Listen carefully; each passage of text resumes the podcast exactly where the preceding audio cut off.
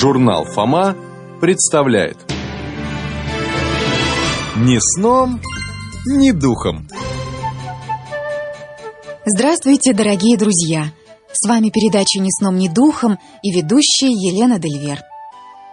Хотя деревянных идолов и бронзовых истуканов мы больше не создаем, однако тяга кому-нибудь поклоняться все равно остается.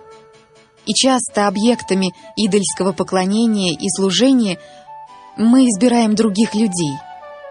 Но вся беда заключается в том, что в конце концов может оказаться, что служили-то мы ложным идеалом. Предостережением звучит одна из заповедей Господа, данных Моисею «Не сотвори себе кумира». В книге «Исход» читаем «Да не будет у тебя других богов перед лицом моим». Не делай себе кумира и никакого изображения того, что на небе вверху, и что на земле внизу, и что на воде ниже земли.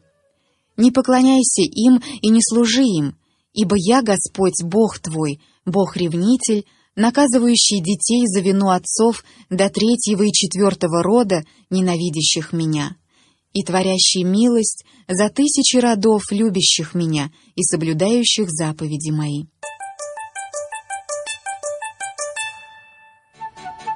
Значение же выражения «не сотвори себе кумира» таково.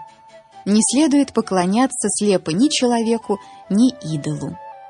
А поклоняться не следует потому, что этот кумир в один прекрасный момент может оказаться колоссом на глиняных ногах. Колосс на глиняных ногах — это образ, явившийся во сне Навуходоносору, толкование которому дает пророк Даниил. Тебе, царь, было такое видение. Вот какой-то большой истукан. У этого истукана голова была из чистого золота, грудь его и руки его из серебра, чрево его и борода его медные.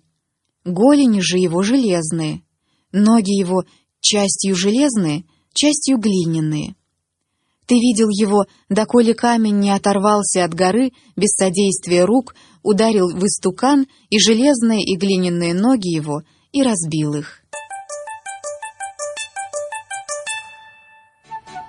Колосс на глиняных ногах — это нечто мощное, несокрушимое с виду, но на самом деле не имеющее крепкой опоры и весьма уязвимое. На сегодня это все. Это была передача «Ни сном, ни духом», а я, Елена Дельвер, прощаюсь с вами. До новой встречи. Журнал «Фома». Подробности на сайте foma.ru